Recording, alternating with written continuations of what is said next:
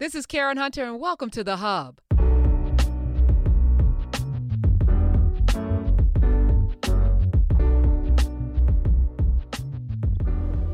Hey, happy everything. Uh Merry before Christmas. It's Christmas Eve, episode 146 in class with Carr. Good morning, sir. Hi.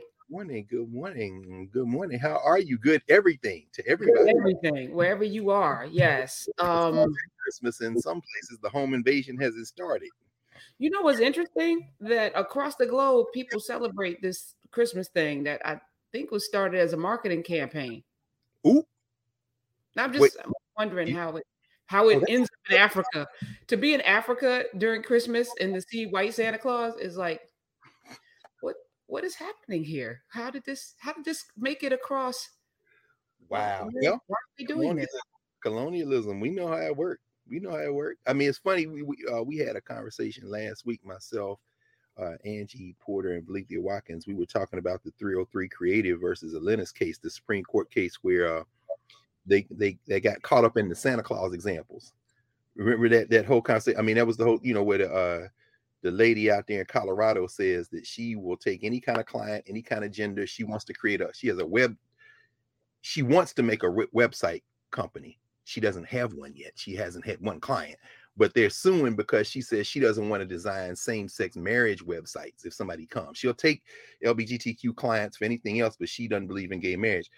That's a smokescreen. The real issue is whether or not they can discriminate. That's what that's what these white nationalists are after. They want to eviscerate um, public prohibition on discrimination, and they're trying to use the First Amendment, freedom of expression. But anyway, in the oral arguments, we the three of us were cracking up because in the oral arguments they got into this back and forth about what you can and can't do as an artist, as a creative artist, as an expressive artist. So, as a website designer, an expressive artist, or is this a public accommodation, a public service once you open it up to everybody?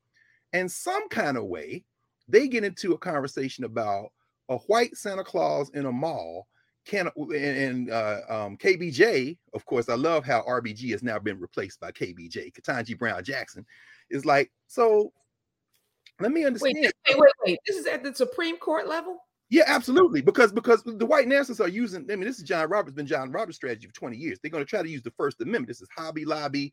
This is the cake shop case from a couple of years ago. They want to say my freedom of expression allows me to discriminate. They're really after the public accommodation laws. That's the whole conversation, right? So um, so so they get into this conversation about whether or not a white Santa Claus can reject having black kids sit on his lap. And then it's like, okay, and then I think it was Elena Kagan made the example. Say, okay, so if a, uh, can a black Santa Claus or white Santa Claus, if a kid shows up in a Klan outfit, can they say, I don't want you on my lap?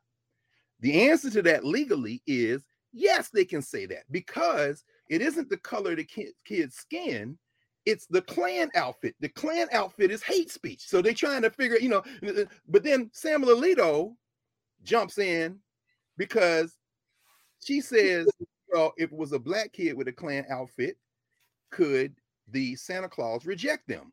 The point Kagan was making was even if a black kid showed up in a Klan outfit, it isn't the color of the kid's skin, it's the Klan outfit that you can legally reject on this is this is not protected speech. Alito cracks a joke. Alito says, Yeah, you see a lot of black kids walking around with Klan outfits. Now, not only was the joke insensitive, what you hear on the tape is all this laughter in the chambers. These white boys, Alito's racism is clear. He can't hide it no more. He got to give it. But the fact that they're laughing, that's not a joke. Kagan was making a point to make the distinction between speech and skin color, but you jump in like this. And then Kagan tries to save him. She says, Well, uh, uh, let's keep going. Let's keep going. In other words, but, I, I said all that to say that in this season of Christmas, white Santa Claus showing up in Africa or anywhere else, uh, given that Christianity, Islam, and Judaism are African exports that have been interpreted now all over the world differently. Can you, It can you repeat that? I'm just Oh, yeah, for the- that- of course, Af- African ex- I mean, the Abrahamic faith traditions, that whole conversation is an African story. That's we- I, I was saying, like, all right, what why why are we mad with Kyrie and all these people? Like anybody with half a bit of sense, I know from Moses to Noah, all y'all's favorites were Right. in Africa, married Africans, were African, it was that landmass was Africa before they created the Middle East. That didn't exist. These borders didn't exist. This was the landmass of Africa. Like, what are we talking about here? This is so weird to me that oh, the original, yes, the original Hebrews had hair of wool, skin of bronze. So did your Jesus and everybody else. I mean, it's just weird. Like, whiteness is a hell of a drug that we have now created this space where you got Megyn Kelly, whatever her name is, angry about Jesus, and I'm like, you know, y'all Jesus is black, right? No, that Jesus is white. If, if your Jesus is white, then that ain't Jesus. And um, hmm. what does that mean? So if, if you wake up and God said, this, "My son looks like Greg Carr," you you you're not going to be Christian anymore. Like right. I'm just like, what what's your what what are you going to do about that? Because that's the reality. That's right. Well, is John Henrik Clarke, whose birthday is the first of January. So next week on the 31st, uh, the next to last day of Kwanzaa, we'll save him and uh, Dr. Ben. Actually, Yosef ben-Jochannan's birthday is the 31st of December. So we'll get a chance to talk about Dr. Ben. And of course, you know what? You just look at this. This is how you teach. I am going to pull one of Dr. Ben's most controversial books, um, The African Origin of the Major Western Religions. We'll talk about that next week on the birthday of Dr. Yosef Benyakin. And I got a copy over there. So, but as John Clarke used to always say, once we start trying to read books of faith as history books, then the problem the problem starts. Because everybody gets to pick their faith. And so I got no problem with Megyn Kelly saying that her Jesus is white. My problem comes in when Kyrie Irving says that his Jesus is black, that you now want to make him get on his knees and apologize because that's really what it's about. And I mean, but of course, we know that the creative force has no human color. The, the whole thing starts with anthropocentrism. You know, how do you try to reduce God to a human being? This is why Howard Thurman, I, I pulled his mood of Christmas again. Here we are on Christmas Eve, you know, in a kind of lighthearted, and he's got a beautiful meditation on the new year that just leads us into this. Um, but once you start trying to, in fact, uh, it's apocryphal. It's attested to St. Augustine, but I've never been able to find the direct quote. So I just always say attested. Uh, although it's it's it's quite a quite a observe it's quite a comment. Um, and I won't say Augustine said it, but the, the, the the quote is this: God created human beings in God's own image, and ever since then, humanity's been trying to return the favor. in other words, that's what we do. If we want to see a pair of hands shaped Karen Hunter, they should look like Karen Hunter. But if down the street, you know, somebody else wants to see those hands shaped them, they should look like them. The but problem- I mean, it's, uh, it's weird. We we've reduced humanity to skin color too. Mm-hmm. So, like as if no, we, we didn't. We were yeah, we were right, taught. Or, you know, yeah, we were taught to reduce humanity to a lack of melanin or a, a plethora of melanin, as if we can be contained in the skin that we're in. Yes. As if. Well, I mean, the, you know, the whole the whole question of uh of colonialism, of imperialism, of settler colonialism. I mean, imagine that we have three quote unquote Abrahamic faith traditions. The first one is not a proselytizing tradition, Judaism, which is, of course, as we talked about, looking at. Uh, I mean, there, there's no, there's not even a debate about this. All three of them are derivative. Judaism being the first in line historically is what Jan Assmann, the Egyptologist, would call a second order faith tradition. In other words, you borrowed the corpus of what you say you believe from the Egyptians. And then you made up a story about you being persecuted by the Egyptians so that you could then justify saying that this is your religion. But when you scrutinize, you know, uh, Genesis, uh, Numbers, Leviticus, Deuteronomy, Exodus, the whole thing is ripped off from the Egyptians. But in order for you to bring that off, you put in Exodus this story that they were persecuting you. Then you make up 10 commandments that you took directly from them, with the exception of the first, which says that you can't have any gods before you. There were other gods. Shh, be quiet. This is what Assmann would call a second order religion. A second order religion or way of knowing takes from the first order religion, the original one, the one that comes out of the culture, which is why when you look through those first books, even Moses, Mesu in the Egyptian means to be born. Even the words come out of the ancient Egyptian language. But then out of that, what do you get? Now you get Christianity. Christianity and Judaism depart on the question, as we know, of the divinity of Jesus, right? And and so what does the New Testament do? It gloms the Old Testament onto itself with those begats. This is the bloodline. This is the genealogy. We're gonna get the momentum of memory going, and then we're gonna say, and now Jesus. And the Jews are like, yeah, that, that ain't the guy. And then what happens? The Christians say, yeah, that's the guy. Okay, well, fine, go with God. Fine, go with God. And then they go, then here come the Muslims, and they say, Jesus, yeah, he he he was a prophet. When the last prophet, though. What? Yeah, Muhammad, peace be upon him. And so, and so it just keeps going. But the farther it goes, the more we forget that everybody gets to make their choices. But the problem is, finally, Judaism doesn't proselytize. You're not out converting people. It's very much like the African African traditions. The, um, the Africans, you see this in Ifa, you see it among the Igbo, you see it. Uh, no God except through your ancestors. God created everything, and when we see us sitting here, Karen Hunter had nothing to do with this. It was your mother and father. Greg Carr had nothing to do with this. This is my mother and father, and then their mother, father, and their mother, father, all the way back to the creative moment. Well, here comes Christianity and says, if you don't believe what I believe, you're a heathen. Huh? Yeah. From the Greek, from the Hebrew, not even from the Hebrew, from the Greek, ethnic. The same root of the word heathen is the same root of the word ethnic, other. You're other than me. And so now I'm going to colonize your mind. Here come the Muslims. If you're not a Muslim, then I got to convert you. It's the proselytizing and the conversion that gets it in trouble. Now you converted these ways of knowing into aggressive acts of domination. Now you are trying to make people believe what you believe. The Or- Africans, again, Or or else. else, or else. And the Africans, of course, had no problem because when they when these Europeans came back into Africa after having left and adapted to where they were millennia earlier, coming back, they said, We're gonna convert y'all to Christians. And the Africans are like, what that mean? That means that this is the genealogy of Jesus Christ. And they're like, nah. And then he said, Well, Jesus is like you. And they said, Oh, so he's an ancestor? Yeah, Oh, no problem. Come on. And then they realized, wait, you saying if I take Jesus, I gotta get rid of my ancestors? Y'all crazy. And that's when they start rolling. but of course, that's never stuck for us. Black people that call themselves Christians crack me up because they still venerating ancestors. Still, uh, we're gonna talk about that this week and next week in the class on Monday with cultural meaning making and movement and memory. Our music, our art, our ways of knowing, all that stuff has not displaced Africa. But here we are in Christmas season, and now everybody just says happy holidays, so we don't start no beef. You know what Speaking of beefs, you, What you uh, got? no. So I bought this book, right? I bought this book. Oh, Kinshasha, yes, make it. Hold on, this is not this is not the, the story. Yes, I'm putting books away in my library. Why this book already there? And I, I was like, you know why. how many double du, du, duplicates or triplicates do you? I was like, I know Carr got like three of everything. Many. I got this Many. book already, but I didn't read it yet, and I'm just bought it because you talked about it, and I already have it. I know I, I got to stop doing that. So I got to first go into my. So this is gonna be a gift to somebody, or one that's here and one that's in my library.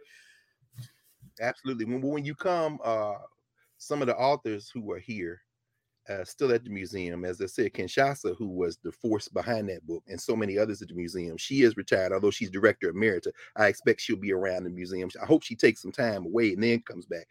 Uh, Paul Garillo, who Gardullo, who is the uh, historian, uh, Mary Elliott. So many of them are still around the building. So it Okay, may I'll be get this signed. I'll get yeah, come on down, tuck it in your bag, and we'll walk through the building and you just everybody sign.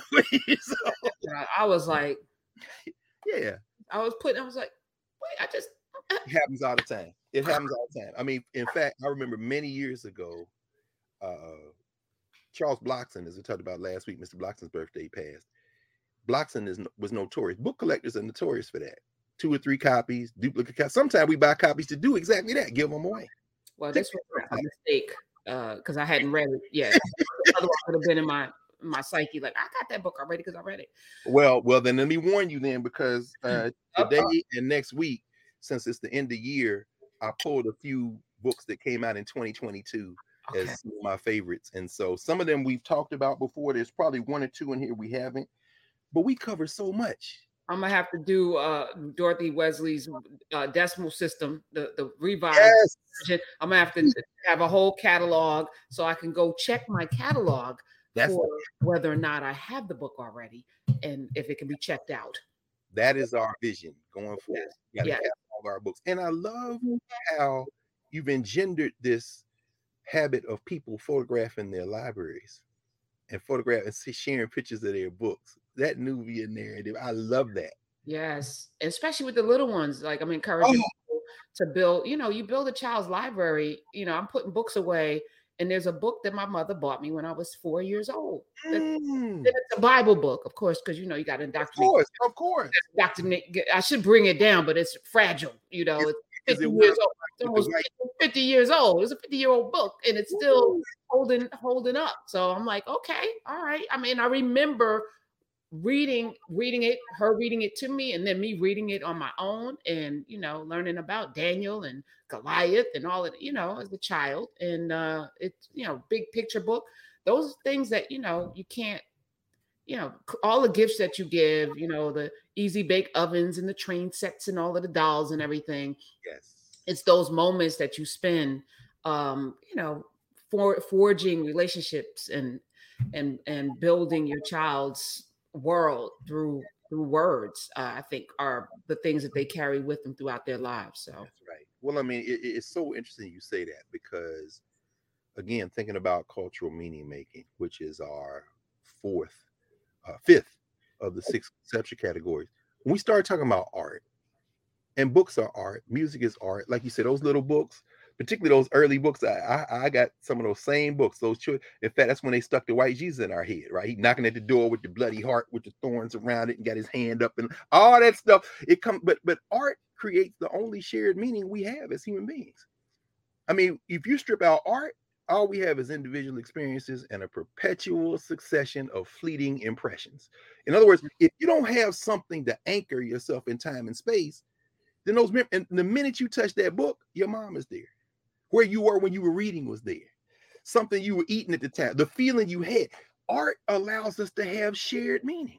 That's why art is so important. I mean, you know, we see every generation, and, and this is the difference between cultural meaning making and, and, and movement and memory, our final category. Cultural meaning making speaks to mo- a moment in time and space. How do you mark that moment in time and space? Movement and memory allows us to think about what ways do we preserve those moments as they endure over time? What makes it through time and space and what doesn't? Which is why we have to be, I think, even more discriminating, fastidious, um, zero tolerant for people who make art that mm-hmm. perpetuate a negative image of ourselves, whether it's having a, a, a wet ass, um, you know, P word, or whether it's all of the N's and the B's and the drugs yeah. and the things and the thing. Yeah. You know, the one thing to chronicle a period of time, like the message. So one, it's one thing to do that. You know, broken glass everywhere. People, you know, it's one thing to do that. It's another thing to have a constant beat of degradation that we do unto ourselves to the point where we don't have the capacity to even embrace all right we're something's happening here. This is wrong. There's a clear wrong and right. There's yeah. no debate about it. We don't even have a clear wrong or right because our our music our art and our artists because we love them so much are telling us these blurred blurred visions of what is right and wrong. And and you know we've had a couple of ancestors musically you know make transition and today you're going to honor one. Mm-hmm. and you know I know every lyric to the songs. That come on around when you know it's like uh, just it was background noise probably for me as a kid, but I know these lyrics. I can't give you lyrics today for any of these, and you won't be able to. And I don't want to because if I read them, which I do periodically on the radio, I will read the Billboard top, you know, number one song, and I'll start reading the lyrics, and I'm like, I don't even know what you're saying but I know that there's a lot of a lot of curse words and drink drinking stuff and sex stuff and you know and I'm not being a prude about it because we can have fun, but sure. like always there. 50 years from now, when will this be on the music? I mean, will it be music? I don't know. But you know, if it's if it comes on, the kid, that's my song, and they can and these kids can repeat chapter verse these lyrics. These kids can. Yeah. Is this what we want to repeat over and over again? Yeah. I know y'all like the people, but come on. Like it will. It will and it won't. This is again the difference between culture, meaning making, and movement and memory. Culture, meaning making would attest to the fact that when a song like that comes on 50 years from now, the one the person who was six years old at the time, or who was in college at the time, or at the club at the time, they're gonna say that's my song. Their mm grandchildren gonna look at them like, you have lost your damn mind. And then they're gonna play close the door, let me get and everybody gonna start or they gonna say, I'm gonna make sure I'm right before I let go. And then everybody gonna start dancing. What is movement and memory? What is the thing that endures? These songs are not going to endure. And all you got to do to test that proposition is ask your, let's ask ourselves when we were in college, what songs do are played now? If you hear it now, and we say that's our song, but the but the 12 year olds, the 15 year olds, the 25 year olds looking like, I ain't never heard that song. There are songs like that for us. And I'm saying, even I mean, I tell the students at Howard all the time, we have a middle school on campus. I say, while these young people are over there, and this maybe 10 years ago or five years ago, talking about Kendrick Lamar, if you go over and mention Lupe Fiasco, they're gonna say, Who is that? I said that was Kendrick before Kendrick, but it happened five minutes ago and it didn't endure. Now, at the same time, if you go in there and say, I've been really trying, baby, the seven-year-old's gonna start singing. Let's get it on. What you know about getting it on? You know nothing about it. They were talking about say, but Gaye endures. And then you're gonna listen to what's going on. Why? Because the theme endures when we saw Coolio make transition and we saw that we bought, we all watched that video, you know, Gangster Paradise. No, that was pastime paradise. The theme remains movement and memory as we move through time and space, what things endure. And you know, WAP ain't the first song about sex. We know that Bessie Smith and Ma Rainey talking about sweet jelly roll and all that, but uh and Millie Jackson. Millie Jackson for sure, no question. Them blue records, them records we could not allowed to play away. Absolutely. But you know, WAP, you know, in a moment. I mean, obviously, you know, we saw this resolution, this court case, and it's heartbreaking to see how we are at each other's throats. No, I'm sorry, let me not say that. We're not at each other's throats. How certain individuals are assuming that there's a proxy war between black people, and I'm saying there's no proxy war. You know what? Wait five minutes, because you know, in fact, as a as a as a as Mos Def once said in one of these uh, songs they had the beef remix. Beef beef is not what jay said denies beef is when the working folks can't find jobs. You know in other words he said you know beef is not what 50 would do in a uh, you know say I'm, trying to remember the lyrics now but the point the point Mos Def is making Yasiin Bey is making the point that brother dante is making is that what we call beef and say he says some beef is big and some beef is small y'all call beef is not beef at all. Real beef is real life happening every day, and it's realer than them rhymes that I gave to Kay Slay. In other words, you know, a sister gets shot. Thankfully, not mortally wounded. Painfully, she got shot at all. A brother goes to jail. People choosing up sides. Stop. Can we stop and consider the fact that this field of violence has so created such a disturbing social structure that even in our governance relations, who we are to each other, we find ourselves at each other's throats. And so, I mean, that's all I'm gonna say about that. But in terms of what you mentioned in terms of hip hop and movement and memory, I'm, I'm getting ready because now this is the sweet spot. At least it was the sweet spot before the renewed normal. The sweet spot for teachers is usually right between the halves. It's, we're in halftime now, which is why, you know, at this moment now, teachers at, uh, in all valences kindergarten, first grade, eighth grade, 12th grade, college, graduate school, wherever, law school, dental school, not the healthcare professions. I, you know, I, I look at people like my uh, good friend Reba Kelsey, who's an assistant dean at Morehouse School of Medicine. I'm like, Reba, when do y'all get off? But somehow the medical schools don't take no time off. But at any rate, you know, this is the time when I'm looking at the spring semester at my job and saying, okay, I want to switch some things up. I teach the hip hop class in the spring. And there have been a couple of books that came out. Actually, these are not two I had on my list, but they did come out in 2022. And as you mentioned, it Prophet made me think about these things. Um, this is one by Jonathan Abrams called The Come Up. The Come Up, an oral history of the rise of hip hop. This is an excellent book because it's basically a bunch of interviews with folks who were present in the formation periods of hip hop. And I'm thinking maybe I could assign this book as a companion piece to one of the books I always use, which is Jeff Chang's book, Can't Stop, Won't Stop, because I like how uh, Professor Chang narrates the social structure, the social structure in the Caribbean, the social structure in the United States, and and kind of brings that as the context for discussing governance formations between African people as this thing emerges that we call in terms of cultural meaning making the social structure gives it the label hip hop.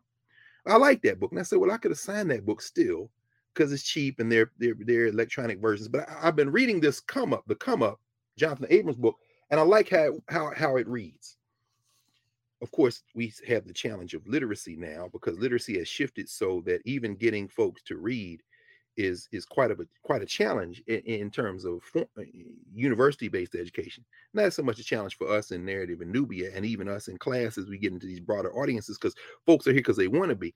But I, I'm saying that to say that you know there it's amazing. Pause.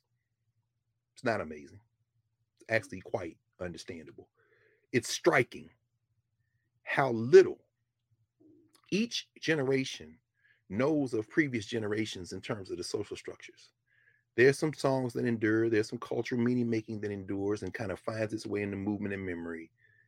But so much of what we discuss in the hip hop course I teach is really about background and context for the things that might have peeked through. So the students might know hip hop, a heavy, a heavy, did a hip, hip, how it don't stop. Okay, that's right. Okay, so let's look at Sylvia Robinson. Let's look at Sugar Hill Records. Let's look at the context then, which if you pull on Sylvia Robinson, then you're gonna get what? You're gonna go back to Motown. You're going back to the 60s and 70s. You're gonna go back. Oh, really? I, I didn't know all that. Yeah. And we hear boom, boom, boom, boom, boom, boom, boom, boom, boom, boom, boom. We gotta talk about Nile Rodgers. we gotta talk about Chic. We gotta talk about the era of disco. Yeah, oh yeah, yeah, yeah. Okay, but here we go. And before we can get to the Sugar Hill Gang, we gotta go back 20 years. And so it's like, oh wow. And that momentum then allows students to begin to fill in gaps, and they begin to understand cultural meaning making is about people in a particular moment marking their time and space and all the forces that are working with them and often against them help them do that, to express themselves, or to prevent them from doing that. Because there's a long distance between 1978, 79, and 2022 in terms of what makes it to commercial airwaves, to mass media. And of course, the disruption of social media with uploading and downloading and all that has just, you know, it may seem to have disrupted everything, and it did, but it also remains strikingly consistent with what gets curated as just black music. It's very different. So, anyway, to come up is one. And then then, of course, there's another one that just came out by uh, Joe Coscarelli entitled Rap Capital, um, an Atlanta story. This is a case study of Atlanta and the South. And there's a lot been written on the South, a lot been talked about on the South, and of course, with the proliferation now of podcasts and YouTube videos, everybody talking all the time about everything. It's like trying to drink out of a fire hose. It's like pause. I'm just looking for some guiding narratives. And I, I want to sign this book. I think this is just going to be a background book. But it's important because when we look at what we're considering to be cultural meaning making now, you can't really understand what, what ends up in our ears and in our eyes without understanding the context, which includes a social structure for which commerce has driven everything. And the clo- and the more you get to just saleable units, I mean, I know there's a lot of people who are watching the uh, what what do they call it, Prof? Is it the final chapters, the best man? I haven't started. Yeah, the best man, the final chapters. I finished it. Oh, then, then without any spoiler alerts. I, I mean, because we got the best man, right? That was the first one. Right. And then the best man holiday. Right, right. And the final chapter. chapter. Yeah. And with one exception, for those who haven't watched any of them and who want to binge, there's an event, of course, that takes place in the second movie that right. will prevent one of the anchor characters from being in the third. But but that having been said, it just feels like from the reviews I've read and confirm this because we were talking a little bit about it that the market is is is driving this new iteration. No, it's movement and memory for sure because that first one is of a piece in terms of cultural meaning making of a particular moment in time in Black America. Love Jones and then Brown Sugar and uh, this kind of basketball. Yes, absolutely loving basketball. But but it seems to me the farther you get away from that movement, and memory, the more the market is invading that, I don't want to say pure, but that kind of anchoring time and space moment because there's something about those early movies, Soul Food, that you know, it, it, it, feels like you've engendered something that is durable. I don't know, but what what what's your- I also feel like it's it's it's like family. You know, when you mm-hmm. see Regina Hall and Nia Long and Taye Diggs, Taye Diggs to a lesser extent, because I don't think we ever connected with him as much as Morris Chestnut and crazy ass Terrence Howard, you know, uh, Harold Perrineau. Um, when you, you know, those those are folk we grew up with. And so, in, in all of those movies you're talking about, most of them were in it. You know, there was like this constant, like, you know, we see them. And the, for me, it's like, damn, they look good. they look good. So it's I'm reading this over and over again, like they're ageless. Is that they look Morris Chestnut, Regina Hall, to me, both of them look better than they looked 20 years ago. Which is you not know? unusual. No, and I was like, this is amazing. Possibilities are endless for us. Now, age is age is something that enhances beauty. When you understand, it's not just how you look; it's your aura. You know, the West is the culture for which artificial physical representation is an obsession. So it doesn't surprise me that you would say that. Because of course he looks better. He's older. Yes, yes, yes. natural. You know what I'm saying? Yes, yes. But you know, so it, it feels like home. You know, watching them, mm. watching these characters and their interactions, and you know that's not. You know, they're acting, of course, but you know, you feel like you know them. So there's that, and then there, of course there's cameos of people y'all's y'all's people that y'all's like out there. You know, you're like, oh, there's you know somebody I know in there. So they d- dropped a lot of cameos, and you know, so it's that. Does it feel like? I mean, it's interesting when you see those kind of things. It, almost feel like market research. We need we'll put someone somewhere in and get this demographic. We'll put someone somewhere. No, I, I, think no, I think it's it feels because Malcolm Malcolm D. Lee. I think he's Spike Lee's cousin. He's oh yeah, Malcolm. Yeah, yeah, uh-huh.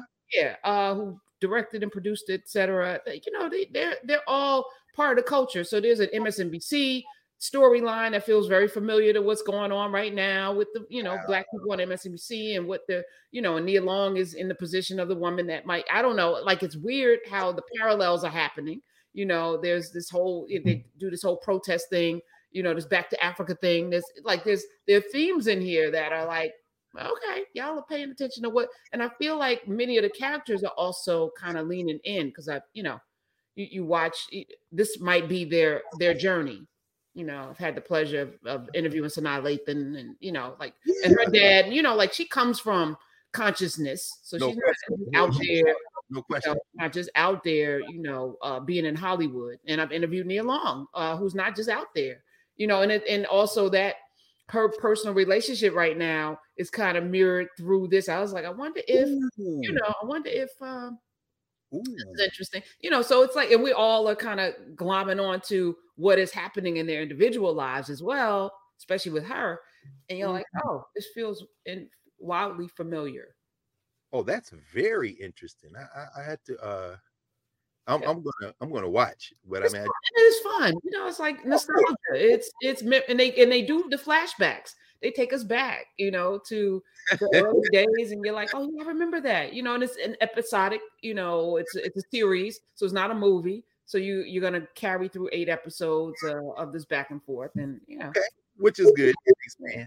You know, it's funny because I mean, we all have our anchors, and uh one of the ancestors we'll be talking about today, who just made transition out on the West Coast in Washington State, the great Thom Bell, um, which is crazy because given the fact that Joe Tarsia made transition earlier, we talked about six. Talked about him, yeah.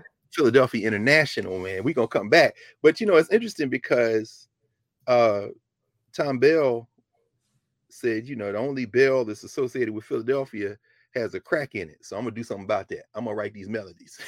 and and they would ask this, he said, Well, you know, Thom Bell, whose father was uh well, his parents from Jamaica, he's born in Kingston, Jamaica. He moved to Philly when he was three years old. Uh, his parents were musical. So Bell gets his first introduction to musical instruments around four years old. Uh, drum kits, you know, woodwinds, brass, and you know, when you hear Thom Bell, and we're going to talk about a lot of Thom Bell songs today, because I mean, this is the end of the year. This year, this week, and next week, we're going to. Uh, we just came off of three heavy weeks, and I think very important weeks. In fact, that a foundation for uh, something that I want to try to do, which is write a little bit about this. You know, God bless Deion Sanders. God bless Shannon Sharpe. God bless everybody who you know has been so spun around by white supremacy that they somehow start talking crazy. But you know, God bless them. Go with God. But we just came off of a three part conversation in that, which I think opens the door for a, a more important conversation. And as we kind of close out the year, the calendar year, you know, uh, today, you know, with the transition of this ancestor, it gives us a chance to explore not only cultural meaning making, which those of people, who, those of us, everybody who's in narrative in Nubia, you know, that is uh, Monday night. We will be uh, the first day of Kwanzaa, actually, the 26th. We'll be looking at cultural meaning making. The readings are posted there. Uh, we're doing Robert Farris Thompson. Um, the first section, a lot of its artwork of this exhibition catalog, African Art in Motion from 1974. Um, an exhibition catalog where Robert Farris Thompson explores cultures from various parts of Africa, uh, West Africa, Central Africa, South Africa, a little bit north and, and, and east, but not much. But he's looking at these canons and um in other words these practices among african people that you find a lot of different places. So we're going to be talking about that. Uh, the stronger power that comes with youth, vital aliveness, flexibility, a multiple meter, uh, preservation and suspension of the beat, uh, looking smart, how to correct entry and exit, all these things, laying a foundation again as we kind of close part one of our course that we're doing and get ready for part two. But in the process, uh, of doing that, we figured, you know, today with the transition of this ancestor Thom Bell, we take a moment to think about cultural meaning making, which is basically the question we ask in Africana studies in this Africana studies conceptual category framework we have. We ask this question, you know, how did or do African people create meaning? Art, for lack of a better term, but much broader than art, but we'll say art for now, in any particular moment in time and space when people are creating, they're drawing from their experiences. They're also connecting to previous experiences.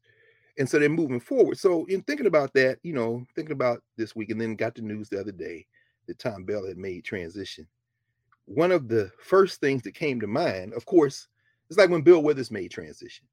It's like when, you know, so many others made transition. Maybe next week we'll call some ancestors. Uh, when I was in Atlanta last week, uh, Andre Talley was on my mind. He made transition, of course, near the beginning of this year. Andre Leon Talley, the fashion designer. But there may be people who don't know that he's a graduate of North Carolina Central, who, of course, won the Celebration Bowl. And that was a whole nother conversation. I had to do that another time. We did a little bit on Monday night, but I'll come back because it was like the ancestors like, you are not going to win this game. And I was a, I, I'm an eyeball witness, as old folks would say, to, to what happened in Mercedes Benz Dome on uh, on Saturday, last Saturday. If I wasn't there, it would be hard to attest, even if I watched it on television. But sitting there and watching the whole thing, it was more than just human beings in that building. Trust me on that in terms of a way of knowing. But at any rate, thinking about these ancestors, said, well, Thom Bell made transition. And in my mind, all the Thom Bell songs started coming back as an adopted Philadelphian.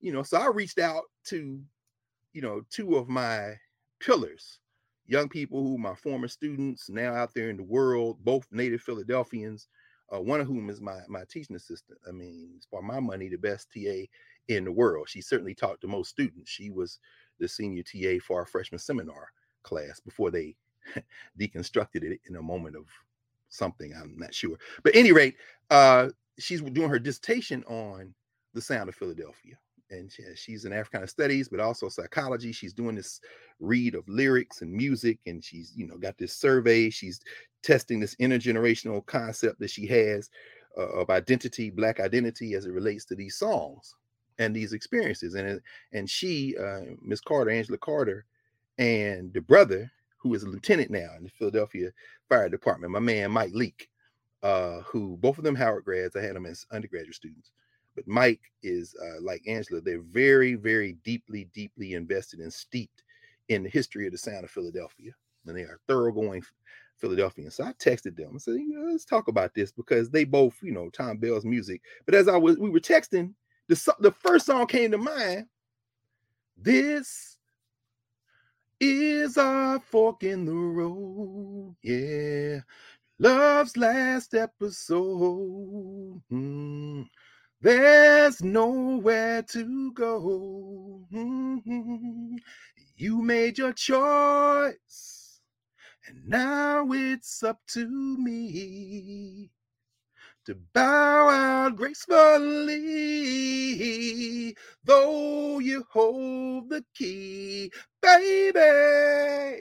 Whenever you call me, I'll be there. That's Thom Bell the spinners. Oh my God. Be around. Be around. And you know what? What blew my mind? And now this is we're gonna bleed a little bit between cultural meaning making because that song with the spinners in the early 70s, Thom Bell was producing.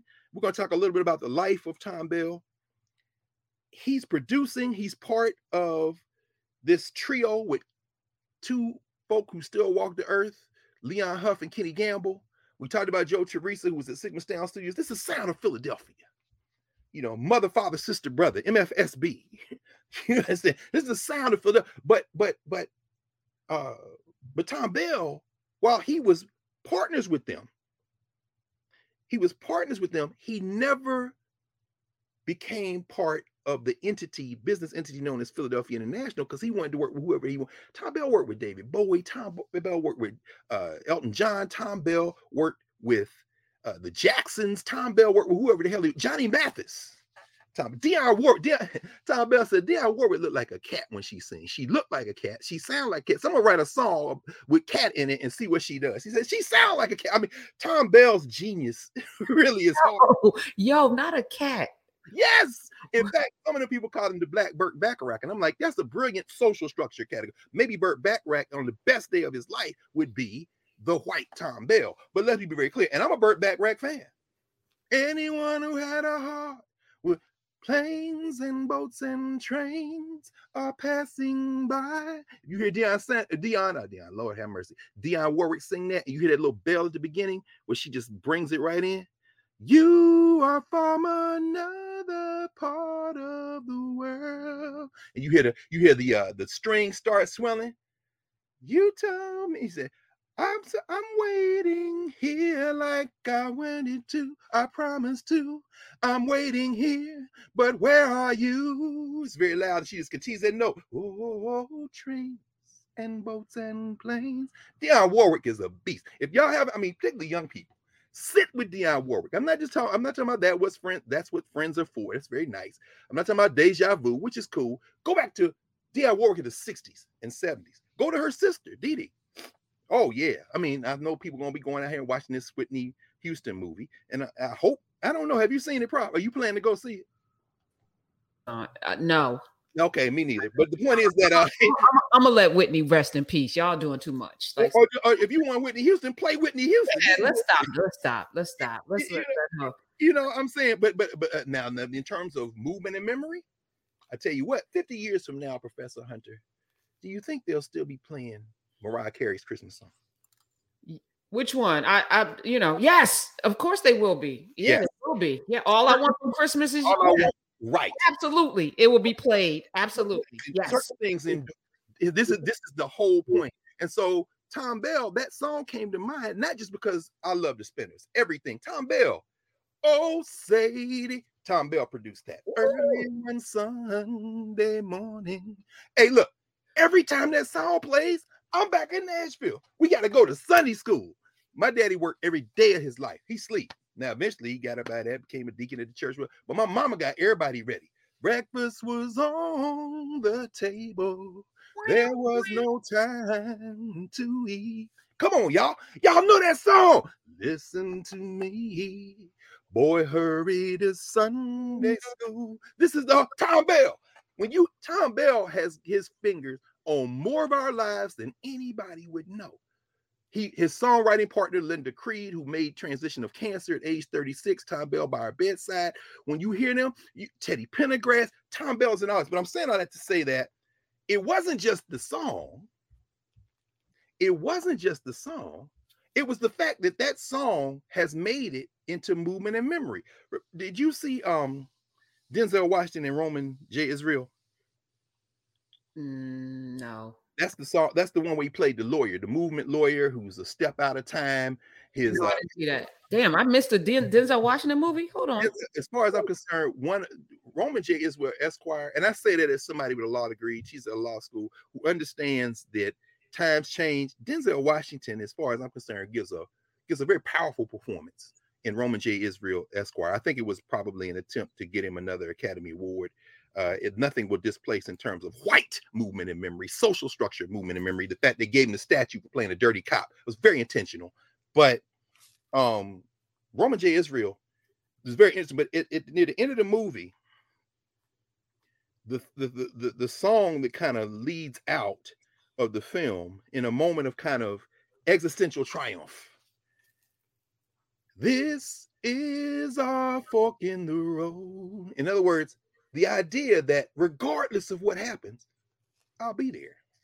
We could beef, we fell out, we done broke up, y'all betrayed a generation, but whenever you call me, I'll be there. I mean, I knew just what to say. Now I found out today that all the words have slipped away. But I know there's always a chance. There's always a chance. The tiny spark will remain. Yeah. And spark turn to flame. Mm-hmm. I mean, this is the whole, I mean, the whole, but that song isn't just about romance.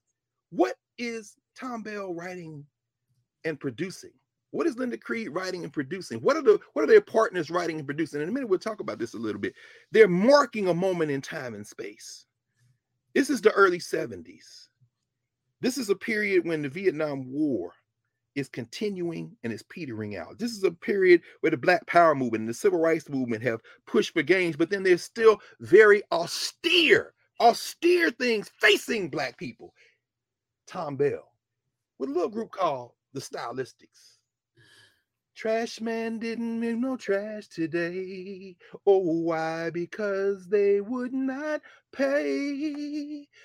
Man, come on. I mean, but that's the way. No, I said that's the way the world goes round, the up and down, the carousel, changing people's fares around.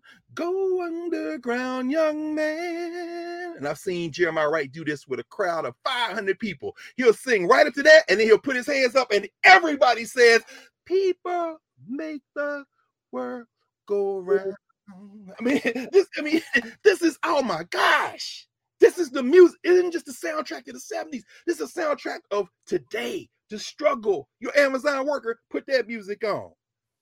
That's the way the world goes round. The up and down, the carousel, the stylistics, you know. And then in a moment, you know, this is this is cultural meaning making. These are relationships between black women and men. Bruh, you shot this sister in the foot the hell? You going to jail. But now we're gonna be fighting each other. Y'all pick sides. You go, hell, hold on. Hold on. There's a way to beef and not kill each other. Because that's jacked up and needs to be addressed and was addressed. But are we really gonna just go to total war with each other? The second song that put uh Thom Bell on the map. Huh, what how does that song go? Um,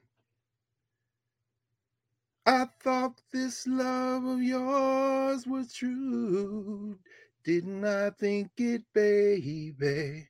Didn't I think it, baby? this time I'm really leaving you.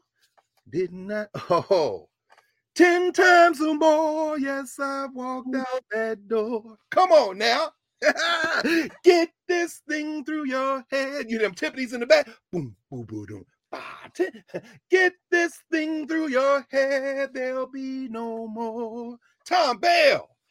Didn't I blow your mind this time? Didn't I? I got to leave you, baby. the day after the election. The day after the election at Howard we got all the freshmen together because they had their minds blown. And we coming into the auditorium. It's, it's going to be about a thousand people coming in, not just the freshmen, the whole campus. People, people walking around with their minds. I told Big Pat, my man, who is is in charge of the auditorium, I said, Pat, put on the Delfonics, 1969. Did not I blow your mind this time. so y'all think this is a democracy and it ain't never gonna change. Hell, I, I, would say between Bobby Bland, Bobby Blue Bland, I pity the fool, and the Delfonics did not I blow your mind this time. That should be black people national anthem in the United States. Oh, say mm-mm, mm-mm. did not I blow your mind this time, didn't I?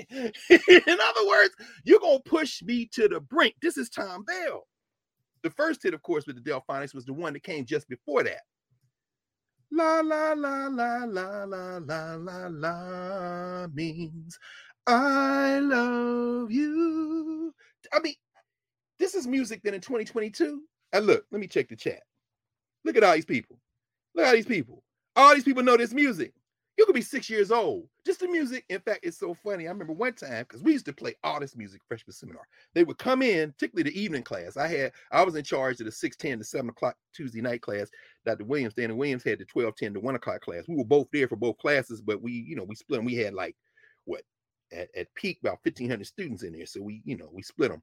But we would play the music, and the kids come walking in on Tuesday afternoon after the rest of their classes for a 50 minute class and we would start playing the music like 30 minutes before, and it'd be nothing but that music.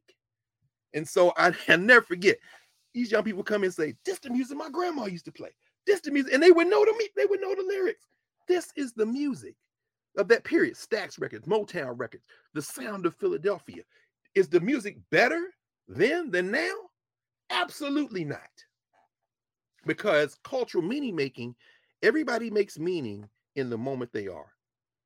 Is the music then better than the music now? Absolutely. Both things can be true at the same time because this cultural meaning making marks your time and space. For you, that's your time and space. I have a question. Yes. So does that mean that today there's no substance in our culture? Yes. This is what we're talking about. Like if if it, that's okay. I just I mean, wanted- imagine imagine that were, were there more guns, fewer guns? Probably, maybe the same, probably more now. But were there guns then? Absolutely. You go to Philadelphia in the 1970s. You go to Philadelphia in the 1970s when there's LaBelle and Nona Hendryx and Patti LaBelle. You go, they had something called the Black Mafia. in fact, there's a new book called uh, American Caliph that is on what happened here in Washington, D.C., down the street on 16th Street in a house that Kareem Abdul Jabbar had bought for the Hanafi Muslims. And, and a hit was put on them as a kind of stray element of the Nation of Islam. Some of y'all know what I'm talking about. And these cats came from Philly. My man John King, another, he and his sister Dana King, the first black family that we know of on record to go through witness protection because their father got caught up in that as a minimum. Remember the Nation of Islam, who was dispatched to do the hit. In fact, her, uh, there's a there John Griffin was their father, is their father. He's doing life. He wrote a, a book on his experiences called Song for My Father. And John wrote a book too, as the son, called The Breeding of Contempt about this. But the Hanafi Muslim, they, they these are cats that shot Marion Barry. When Marion Barry was on city council, some board of education and city council, then became mayor. He got shot right at the uh, at the DC uh, government office building. But at any rate, I'm saying I have to say that. But what you didn't see was uh you didn't see Teddy Pendergrass showing up at Patti LaBelle concert shooting her in the foot at the club. And I mean, what the hell? I mean, can you imagine Louis Armstrong, who by all accounts smoked marijuana most of the days of his adult life, showing up at the speakeasy and shooting Billie Holiday in the so something has changed. you understand? Now, are these people today, are young people today the same as young people then? Absolutely fingers, toes, breathe, eat, whatever. What has changed? The social structure has changed, and the social structure helps curate cultural meaning making by external pressures. There's a reason why people make certain music that we hear and other music they make we don't hear. It isn't accidental. It's very important to understand that. And we all know that. I won't get too far off into that. But but when we think about this, we have to think about culture meaning making in the context not only of the time when it's made, but then uh not this Monday in class, but next Monday we'll get into movement and memory. What makes it past the moment something is created into the permanent memory of a people, of a culture? So when you hear the spinners, I'll be around at the end of Roman J. Israel Esquire, that's because that song made it into the permanent memory. When you hear Sadie and it takes you back and you can smell the bacon or the scrapple, or you can taste the orange juice, or you can see yourself running out to get in the car with sister so and so to take you to Sunday school, and your mom and them be there later on for 11 o'clock. But it's all triggered by that song. You understand that this reached and tapped something very elemental. And it's very important. Let me pause there for a moment and set this up a little bit by because it is so called Christmas Eve. We'll be together for class in Nubia uh, Monday night, which will be Umoja, Unity, the first night of Kwanzaa. It is the season of the equinox. Of course, the equinox began on, in the northern hemisphere, shortest day of the year, the 21st. So this is the period when the days will start getting longer. And in fact, Charles Finch, Dr. Finch, and so many others over the years have written about this extensively. What we observe as ritual events like Christmas, I mean, why are they here in the calendar? They're here in part because they mark astronomical phenomena, celestial phenomena, the metaphors are the stories, the birth of you know Christ and all this. These are these are stories, they're metaphors for many other things. And the most brilliant folk, like I said, a Jeremiah Wright, who I mean, I, you know, uh, Baba J has uh, lost the consistent use of his voice, but they recorded so much over the years in Trinity. I, I would I would strongly encourage you if you've never heard Jeremiah Wright lead a random group in in song. He did it at Howard all the time. He was a staple in January. We would come and preach. And so there are tapes of that. You can contact my friend Bernard Richardson, the dean of the chapel at Howard University, Andrew Rankin Memorial Chapel, and and and get those recordings. I mean, he he, he was a well, I would expect him to be a fan of the sound of Philadelphia because he's a Philadelphian. He's born in Philadelphia, Baba J. So you know, Thom Bell making transition. I suspect he may have known Thom Bell. Y'all check the chat because Baba J is here today. He might even say, "I knew Thom Bell." I know one thing: if he did, and he don't, he's not here right now. He's gonna text me later and say, Thom Bell is my friend." He's gonna tell me some Thom Bell stories. But um, let's go to our man, Howard Thurman, just to set as we kind of go forward a little bit today at this end of year conversation. This is, of course, from a book that we talked about last year. And we'll probably talk about every Christmas, uh, as the Muslims would say, inshallah. The Mood of Christmas, Howard Thurman. It's a series of meditations. And but I want to just read one, a brief one called Blessings at Year's End. As we think about this today and next Saturday, which will be the 31st of December. He says, Thurman, I remember with this is what he says, you know, he's doing that he's saying by extension, we might all want to consider doing near the end of a calendar year. I remember with gratitude the fruits of the labors of others, which I have shared as a part of the normal experience of daily living. I remember the beautiful things that I have seen, heard, and felt, some as a result of definite seeking on my part, and the many that came unheralded unto my path warming my heart and rejoicing my spirit.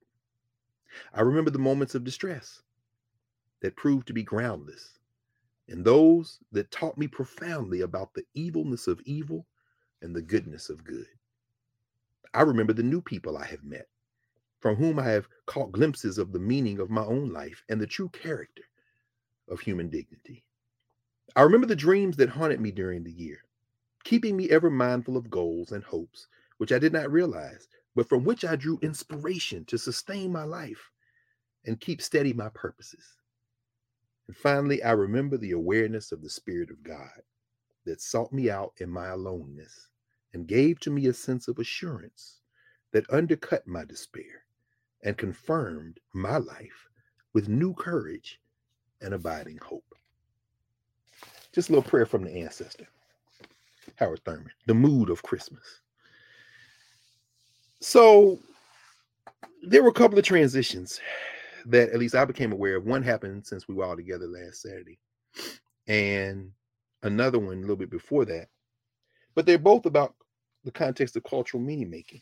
Thom Bell, as I said, Thom Bell, a Philadelphian, really, although born in Jamaica, as I said, part of the Mighty Three, which was the name of their company. He was actually technically the president of the company. Uh, Mike Mike is a fan of this magazine. I have most of the copies, but the more recent ones have been kind of difficult to get. But he scored the one with Thom Bell. Mike will go all over, he look all over the world for this. I think he had to send to London. This is an early one. It's called the Philly issue. I don't know if any of you all are fans of the of the uh, magazine Wax Poetics. Very important, a little magazine on music, art, culture. This is the Philly, of course, his Gamble and Huff. But who you don't see is Thom Bell. Thom Bell and my friend Dyana Williams, uh, who is a giant in the field of music, a Philadelphian, you know, she's quoted as saying this in yesterday's, uh, today's Philadelphia Inquirer about Thom Bell. He never wanted to be famous. In fact, he parceled out all his gold records and awards to his children and grandchildren over the years. And uh and, and, and the Inquirer obituary says, in part to make way for, get this, 1,500 cookbooks. Because Thom Bell took up cooking. and with the same passion and zeal, he did music. Very important that Thom Bell, who started as the touring pianist and mus- musical director for Chubby Checker, because you know Chubby Checker came out of Philadelphia. And y'all know Philadelphia, you know, over in Market Street, 46 and Market, where you get on the train. I used to walk over there and get on the train to come down to get on uh, train 30th Street, come down here to, to DC when I was still living in Philly, working at Howard often, many times. Right there at the corner, that's that little building that's still there where they used to film American Bandstand. Thom Bell. Uh, befriended Chubby Checker. Chubby Checker used to be in and out of the building that became the uh, the headquarters of the Mighty Three and then Philadelphia International Records. And quizzing quizzing Thom Bell about the business side of music, royalties, copyright, intellectual property, what we call intellectual property now. And he was so intrigued by Thom Bell, including his musicianship and music, musical skills. He said, "Well, you know, I want you to go on a roll with me." And Thom Bell was the pianist and musical director for Chubby Checker. In fact, because he helped him understand every ooh ah, every grunt, in the twist in all your songs, we need to get that down on paper because if you change it a little bit, they'll take it from you. So, I mean, just, I mean, the guy had so many talents, Bill. But at any rate, uh, in this in this particular, if you go to the Wax Poetics website, you can read long a long interview with Thom Bell. Uh, one thing about Wax Poetics, they have the physical copies, and like I said, me and Mike be stalking the copies. Mike got the one with the with the physical uh, interview, but this is one of the early ones uh, this is actually from, let me look at the date here as I continue. This number 33 was from 2008. So not that much. It goes back, obviously, to the late 90s. But this is what, in this interview with Gamble and Huff, um, conducted by the Wax Poetics team, Ronnie Reese did it. This is them again, the main ingredient. but you don't see Thom Bell, right? Well, he asked him about Thom Bell. He says, uh, let's start with some of your collaborators. I'll start with Thom Bell. Huff answers one word talent. Kenny Gamble says Tommy Bell, his sister Barbara was in my class at West Philly High School. All these cats is public school students. Okay, let's pause there. A certain generation remembers, I don't care where you went to school, if you are African descent in the United States, a lot of the music came out of relationships that were formed in school. Sometimes in the musical places they were going in school. wasn't just doo wop, although it was that. wasn't just street corners. wasn't just wasn't that. wasn't neighborhood bands. wasn't just that. I mean, uh, what's my man? Uh, talks about how John Coltrane, Benny Golson, talking about how he met John Coltrane. It's another Philadelphia story. He's a teenager comes over my house because somebody said, "Man, there's a cat plays this horn, man." He sounds just like you know uh, Johnny Hodges. Really? What Bring him to my house. 16 years old. These guys are in school together, high school together. So anyway, Tommy Bell, his sister Barbara, was in my class at West Philly High School. She used to tell me about her brother because I was always singing. Uh, by the way, Thom, uh, Tommy Bell, Thomas Randolph Bell had uh, nine brothers. He was one of nine brothers and sisters. Uh, I used to walk her home and everything. This is what Kenny Gamble saying about Thom Bell's sister. And when we got to the house, they had a piano in there. Remember, I told you he started early. And we started writing some songs. I guess I was about 16. His family had a fish market, so Tommy couldn't write songs all the time because he had to work in that fish market cutting fish. But he trained himself. He trained himself and learned how to arrange, and he studied. Now, I grew up in Nashville. So it wasn't nothing for me to hear all the country music people. So Showtime got a series now, George and Tammy. I don't have to watch George and Tammy to remember when this song came out. Sometimes it's hard to be a woman, giving all your love to just one man. He'll have the good times You'll have some bad times doing things that she won't understand. Then you hear them little uh, string instruments. But if you love him, you forgive him. Y'all know that song, right? This is one of them songs that leaked through country music and hit black people. Stand by your man and tell the world you love him. Tammy Wynette, right? Well, they got actors playing that, right? I think uh Christine and uh what's it what it was in Boardwalk Empire uh from Kentucky. I just call him Big Head. Big head, right, with the eyes, right? he all look like George Jones. I'm like, yeah, I grew up watching George Jones. You kind of do look like George George on them eyes. Uh, Michael, Michael, it'll come to me anyway. If you you, you look across, Michael Shannon, Michael, Michael Shannon, right? Michael Shannon. Okay, so I found myself watching one of the episodes because I'm, I'm, gonna see what they because I grew up in Nashville, fanfare, them hillbillies descend. Now remember, there was still Charley Pride around. I mean, this whole new group now, black people saying we discovered country music. You didn't discover country music. In fact, uh, when I was at the uh, Kinshasha's thing last week, I was talking to the young brother who is the musical director um, at the National Museum of African American History and Culture. Good brother. We were talking, and uh, he he came to NAMAC here at the Smithsonian from Nashville, where he worked at the National Museum of African American Music, which is in Nashville. And I told him last time I was home, you know, this time last year, I was like, I went by there, but it was closed, and I wasn't able to stay long. And I haven't been yet. And so we start, he said, Well, I hope, you know, we're doing, and by the way, he may be in here right now because he's new in and he's is in here all the time. He says, you know, so I'm like, uh, he said, I hope that we're doing justice here, you know, in terms of me. I said, Y'all doing justice, bro. We were talking. He said, Well, you know, that was a struggle. How do you tell the whole story? I said, He said, I was in Nashville, and you know, I was like, How do you get? I said, Well, as long as you had DeFord Bailey. He said, Yeah, I had DeFord Bailey. Come on, man. Then he started talking about interviewing members of DeFord Bailey's uh family. I said, See this young brother right here? You all right with me? Because I mean, DeFord Bailey, so in other words, the new fascination with country music black people have. No, nah, we was at the beginning. In fact, we helped frame the beginning. Go get DeFord Bailey. We talked about DeFord Bailey. But anyway, let me back to the point I was raising. When I'm watching this little thing on Showtime on George Jones and Tammy Wynette, I'm watching these actors, Shannon and, and Chastain, singing, and they made the decision to have them sing and then use auto tune.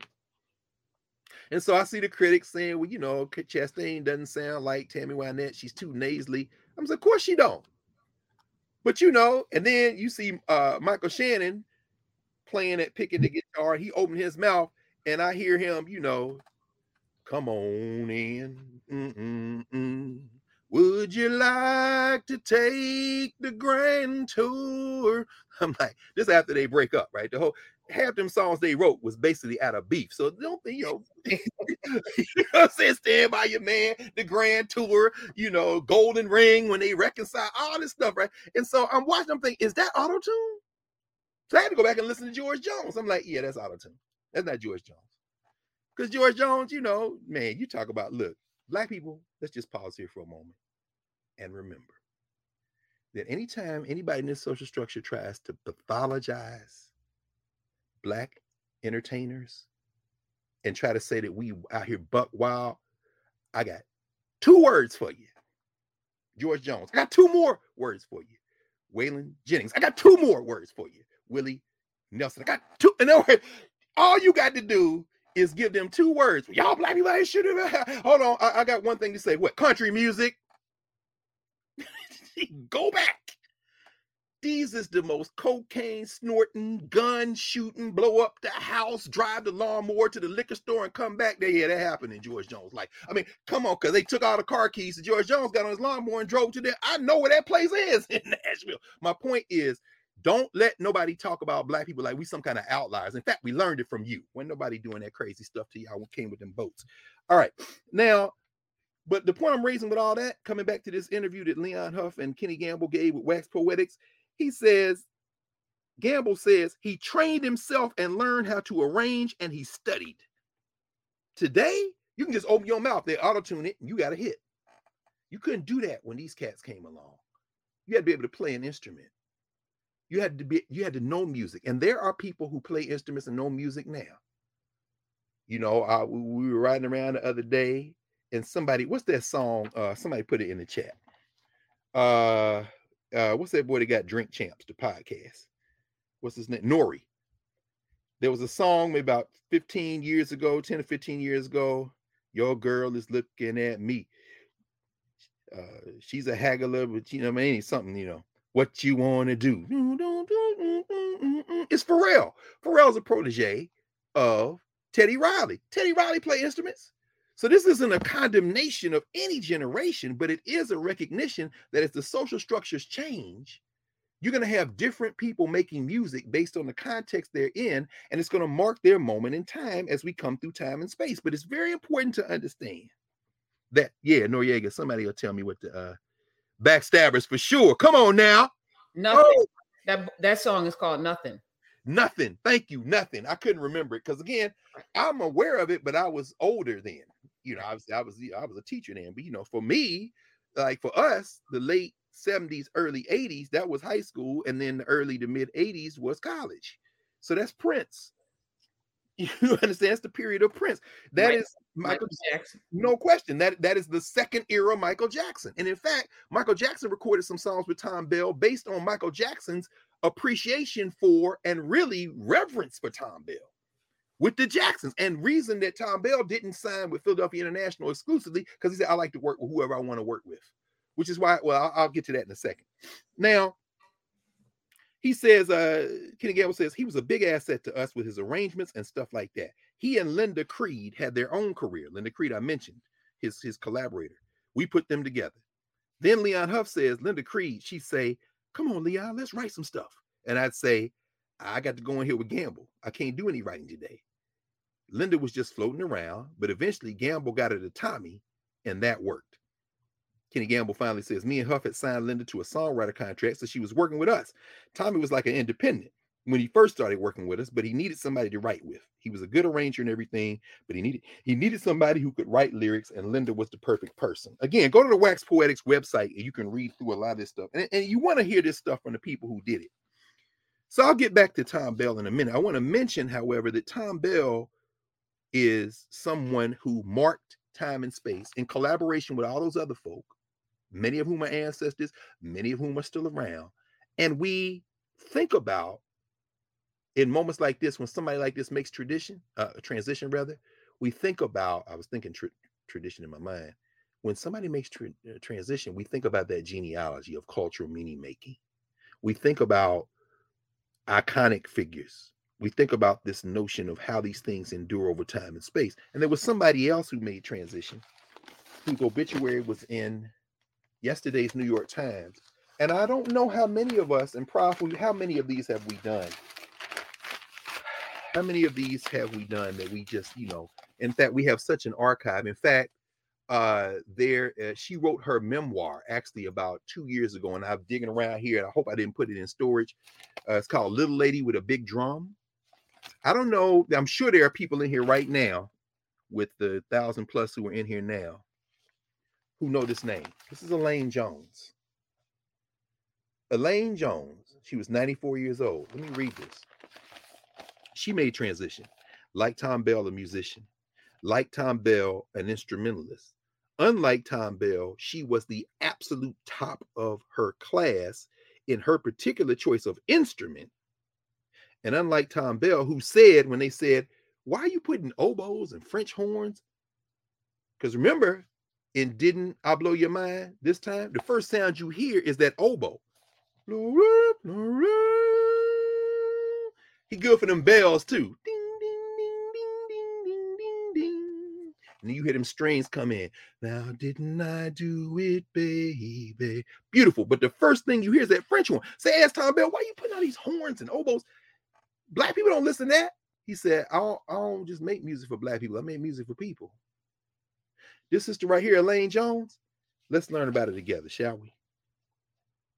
Elaine Jones, a timpanist, timpanese, boom, boom, boom, boom, a timpanist who was said to be the first black principal player in a major American orchestra when she joined the San Francisco Symphony in 1972, and who mounted a legal battle over racial and sexual discrimination when she was denied tenure two years later, died on Saturday, last Saturday, at her home in Walnut Creek, California. She was 94. How many of us said this is the first time we've heard that name? Ashe, Margot. That's right. Oh yeah, Prince did. Yeah, he did. He that's right. Prince did a cover of "Bet You by Golly Wow." No question on him. Look at y'all. See, this is what I'm loving. Wow. As we say every every week, it's the conversation that's being held in the chat and the comments sections that really brings this to life. All we're doing is, as you say, prophets giving out breadcrumbs. All right, here we go. The charismatic, Juilliard trained Miss Jones was not only a rare woman among the orchestral percussionists of her time, she also helped lead a generation of Black musicians in confronting the pervasive and enduring, meaning to this day, to quote Deontay Wilder, racism of the classical music industry. Her appointment in San Francisco, under that ensemble's modish music director, Seiji Ozawa, quote, projected a forward looking vision of classical music, end quote, the scholar Grace Wang has written. I would encourage you all to, to get her book, Little Lady with a Big Drum. Admired for her lyricism and finesse, Miss Jones was an instant hit in San Francisco. Her playing is so outlandish in quality, one gets the titters just thinking of it, the critic Heuwell Tircuit wrote in the San Francisco Chronicle of her debut. Arthur Bloomfield the San Francisco Examiner wrote that her work in a seemingly straightforward passage of Norma, at uh, the opera Norma, at the San Francisco Opera was so rounded and suave, I just about fell out of my seat. How does lady drop out of history? This black woman. Now, I know she didn't for a lot of people, but for a lot of people, she has.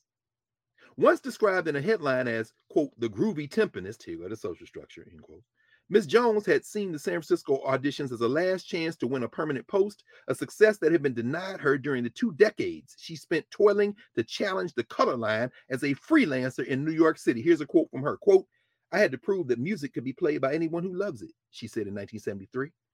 It has been a terrible burden because I always felt I had to do better, that I wouldn't be allowed the lapses other musicians have. It's true even now. Orchestral musicians typically serve probationary periods before being granted tenure. Approval seems a formality in Ms. Jones' case, but a seven-man man committee of the San Francisco players voted against her and the bassoonist, Ryohei uh, Nakagawa, in May 1974. Despite Mrs. Ozawa's advice to the contrary, two of these people rated her competence at one out of 100. Pure racism. As audience members launched pickets and petitions, many white critics portrayed the incident primarily as a challenge to Mrs. Ms. Mr. Ozawa's authority to the conductor. Though the conductor denied any link, he soon quit. Ms. Jones saw things differently. Here's the governance. She says, quote, I've had good vibes everywhere. Now I wonder what the hell is wrong. And what did I do that's so wrong? She said that June, announcing her intention to sue the orchestra and the music musicians union. Was it because I was a woman or black or both? Ms. Jones played on for season for a season while her lawsuit made its way through the courts. But when a judge ordered a second supervised vote in August 1975, a new committee of players turned her down again, citing concerns about her intonation. Although she performed tenured in the pit of the San Francisco Orchestra until 1998, 23 more years, her effective firing at the symphony stayed with her. It has been quite difficult, she said in a television interview in 1977, not only playing, but trying to live through all this and living with myself too, which is kind of hard because you begin to question well, am I really a good performer? Am I a worthy person? Cultural meaning making. But then she went on, quote, I listen to other people and I have more confidence in myself. What did Howard Thurman say in that meditation? I'll read a little bit more. Elaine Viola Jones was born on January 30th, 1928, in Harlem, the only child of immigrants from Barbados.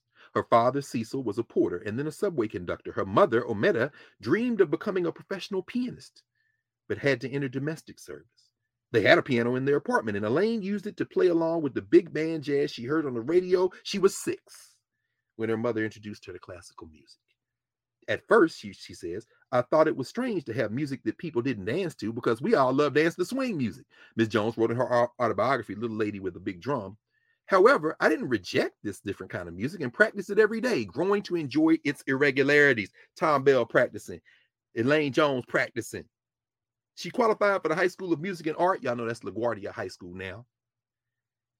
And she hoped to add the violin to her studies on the piano. She was given drumsticks instead. Watch this quote. We all know that Negroes have rhythm, she recalled a teacher saying. She wanted to play the violin. The cat gave her the drumsticks, and she became the best in the game at the timpani. Ms. Jones was sufficiently talented to win a scholarship to Juilliard School in 1945. Genealogy, watch this, under the sponsorship of Duke Ellington. Her tutor was Saul Goodman, the storied timpanist of the New York Philharmonic. And after she graduated in 1949, he persuaded New York City Opera to hire her as its timpanist. But the city opera season was limited, and she had to scrounge for jobs for much of the year.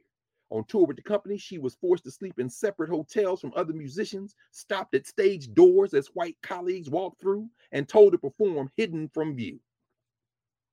Politically, a leftist, okay, pause here, pause here. Cultural meaning may, how many, Professor Hunter, as I anticipate some of the things you have planned for 2023? and wait in anticipation. Everybody just gonna have to wait, like me, to see what you're gonna drop next. How many of our artists have said it isn't enough to express? I must then get be involved in changing the world, not only through my art and my craft, but through my activity. He goes on to write. Uh, David Allen, writing the New York Times, says, politically a leftist, Ms. Jones became an insistent activist when the critic Howard Taubman wrote in the New York Times in 1956 that, quote, if there are capable Negro musicians, they would deserve major ensemble jobs. She visited him to demonstrate that such musicians did in fact exist. She worked on an Urban League report about racism in the music world. Within weeks of its publication in 1958, she found herself filling in at the New York Philharmonic Although the Philharmonic's records are, of substitute players are sparse, archival documents name her as the first Black musician to perform as part of the orchestra. Elaine Jones. Why ain't this headlining everywhere? Why ain't this on the front page? Why are we all hearing this? Because the social structure don't give a damn. Lane Jones or uh, Megan Pete. You're a black woman, you got a hard way to go in the world. Miss Jones left City Opera in 1960 at the request of her husband, the doctor and civil rights activist George Kaufman, who asked that he spent that she spend more evenings with him and their three children. But Leonard Stokowski, long a fan, quickly tapped her for his American Or- Symphony Orchestra, for which she performed in 1972. She was one of the driving forces behind the founding of the Integrated Symphony of the New World in 1965. And she joined other Black musicians to urge that the initial rounds of auditions be held blind with musicians behind a screen to reduce bias. Yeah, do that. Of course, she was so good, they thought that's her. We ain't gonna want her. The San Francisco Symphony was an early adopter of that approach. I wouldn't have gotten the job if the screen wasn't in play, she later told Dr. Wang. I'm the recipient of a thing that I worked on. Anyway, I'll read the last quote. As a single mother, Ms. Jones often had to take her children to rehearsals. Come on now. Come on now. Maybe next week I'm gonna mention this uh this sister right here, but I want to show y'all anyway.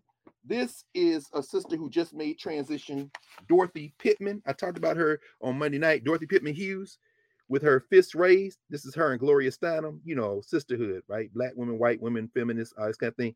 This sister right here, nah, feminists, don't do that. In fact, this is a great book. Laura Lovett, who collaborated with Miss uh with Miss Pitman Hughes who talked with her, talked with the family, went through the archive. But there's some things I want to say about that. I'll save it to next week. But I want to encourage you not just to get what other people wrote about her, even with her help, but to say what she wrote about herself. Wake up and smell the dollars. This is Dorothy Pitman Hughes. Whose inner city is this anyway? She started a bookstore and office supply store in Harlem and she talks about being black, being a woman, and stopping gentrifiers, and including Bill Clinton in the Harlem Empowerment Zone. She told her own story. But I'm saying all that to say that, uh, you know, the idea of taking your children to work. She started a daycare. Dorothy Pitman Hughes did in Harlem. That's where Gloria Steinem met her. And you know, she said, "Oh wow, we toured together, we spoke together." But often she would say things different to me. You think? This sister right here, one of the baddest performers in her genre in music in the world. She took her children to work with her. Can you imagine being her children? Can you imagine that? All these old stiff, and you sitting there in the corner looking like they not better than mom. No, they not better than mom. Black women, this is a different conversation. This conversation ought to be Wells had to have than white women. Yeah, I understand we are women, but I'm I'm a Negro. I'm a race woman. Don't ever get that mistaken with some kind of notion of gender solidarity. White supremacy ain't been knocked out. Finally, she says, she hopes she said that she offered her children an example. Last quote. all youngsters need to imagine, need an image to project to. Negro youngsters, even more than white, she said. When they can see Negroes playing in the orchestra, they may feel that they can get there someday too. Now, there, you know, are a lot of black people playing white classical music. I tried my hand at the cello because they had music programs in Nashville, and I love playing the cello, but I love playing the trumpet more and then the baritone horn. So, and I, you know, when you you understand how that works, I mean, but even being exposed to that creates a different kind of thing. But I wanted to mention her because, you know, we we will we might hear something about Thom Bell in passing, but we probably won't hear much about Elaine Jones. And we think about this in the context that they were both marking time and space and culture meaning making, albeit with different kinds of uh, trajectories. I'm gonna kind of begin to wind this uh, to a close today and we can pick up next week as we kind of close out. But I want to stop with uh let me see. I pulled a bunch of books from the end of the just for kind of end of the year, some of the better books that I, found for this year that were excellent. Let me let me let me just show you a couple, and I'll keep going uh, next week. But these are more recently published. Um, for those who are looking for you know, between now and when you got to go back to work full time, if you have the luxury of being able to pause for a minute. As I said the last couple of weeks, Maryemma Graham's book on Margaret Walker is excellent. The House Where My Soul Lives. This is the book that just came out last month or so. Um, I'm working my way through this one. Uh, it got a lot of information, and this brother still walks the earth, although he's retired as a performer. Uh, this is Aidan Levy's book, Saxophone Colossus the life of and music of Sonny Rollins, the great Sonny Rollins. I mean, this book is like how many pages? almost 800 pages. yeah, almost 800 pages. I mean, but it's fast reading. You know, they don't write books now like they used to. So even the books that consider themselves big books, I'm like this book right here, easy as hell. Now you won't get a book. Anyway, that's a whole nother conversation, right? We you know that better than I. It's very different. But I mean, Sonny Rollins, man. Woo, Sonny Rollins, baby. Mm. Anyway, I, we might have to talk a little about Sonny Rollins, and I'll show you one more just for now. Uh, this is Marilyn Nance. This is a sister who uh, January for about a month in 1976, mid January to mid February, she was one of the over 15,000 people, almost all of African descent, who descended upon Nigeria for the second World Black Festival of Arts and Culture. It's known as Festac 77. Many people know Festac. She was a photographer. She took more than 1,500 pictures of Festac. Maybe we'll talk more about this next week. This book just came out in the last couple of weeks called Last Day in Lagos by Marilyn Nance. It is a record and I mean, here's like, I mean, pictures like this, man. Imagine that you're from all over the African world. You're in Nigeria to celebrate Black culture from all over the world. They're there from Brazil. They're there from the United States. Here goes one of the, some folks who come from other parts of African continent. To I mean, and then of course it's just a lot of uh, a lot of her journal entries, a lot of reporting. I mean, I mean, the photographs are really remarkable. And of course, Festac 77 and we could talk about, I mean, they're from the Caribbean, they're there from United States. The United States delegation, look, here's Suriname coming for Festac 7. The whole African world, talk about cultural meaning making, It's just so very important. I mean, but at any rate, there's just three that came out this week, uh, this week, this this year, in the last month or so that I'll mention. So let me let me end for today with because we ain't finished this is a great book. Cost me a pretty penny. This is one that, um, again, as I told you, my my uh, graduate assistant, my teaching assistant, Miss Carter, who's finishing her PhD, she done scoured the the archives for all kind of stuff.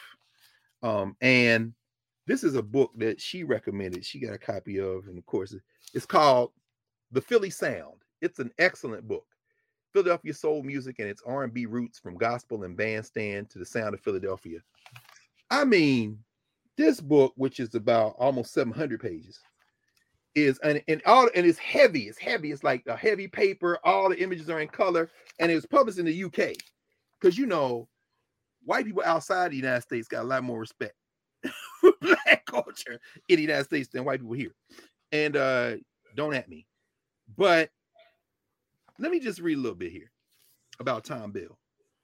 About to enter the, the Spinners' lives, because we talked a little bit about the Spinners, but you know, when you see Thom Bell, you think about the sound of Philadelphia. But remember, Thom Bell's an independent producer, he can work with anybody. About to enter their lives was Thom Bell. Bell had always had an ear for the Spinners, reaching as far back as the early 60s when they had played piano at the Uptown Theater. Y'all know the Uptown Theater if you know Philly, Broad Street, North Broad Street. Uh, Georgie Woods, the man with the goods, the DJ. Some of y'all know that. James Spady's book on Georgie Woods, I'm Only a Man. Probably out of print now. Spady made transition. All those books need to be brought back into print. Um, anyway, for a show that they appeared on, and when he was invited by Harry Allen, Atlantic, the label, Atlantic's president, to produce an act of his choosing from the label's lengthy list of R&B singers, he chose the Spinners. Thom Bell did. Atlantic were at first was at first reluctant to hand the group to Bell, although they were a well-respected act. It was generally perceived that they were underachievers, and their recent material hadn't convinced the Atlantic upper echelons that anything changed in that respect. Now imagine that the Spinners are they good, but I don't. They're not an upper echelon group. But Thom Bell said, I like that group. I like the sound. Let me work with them. They say, no, we don't. You, you sure? And then they're not gonna. Thom said, let me work. Can I work with them? You said anybody, right? okay. We continue. He says, uh, Bell, however, was adamant and held out for the group. Once Atlantic acquiesced and Bell was given the go-ahead, he then encountered another as yet unseen problem. I had to check this with, with Angie and Mike. And some of y'all, if y'all know this story. This writer writes the Spinners weren't exactly overjoyed at the thought of another black producer. Still bruised from their experiences at Motown, the group needed convincing that Bell was the right man to propel them into the Hot 100. Thom Bell achieved this in the old fashioned way. He made a bet. He offered up the wager that if he delivered a number one hit, they would buy him a Cadillac. Bell didn't even possess a driver's license. and if he failed the quest, he would give each of them $10,000. You're talking about man having confidence in his skills. Number one, y'all give me a cat. You don't even drive. Just give me. But if but if I don't do it, I'm gonna get each of y'all 10 stacks. Bro, you ain't got no money. I I promise you. Okay.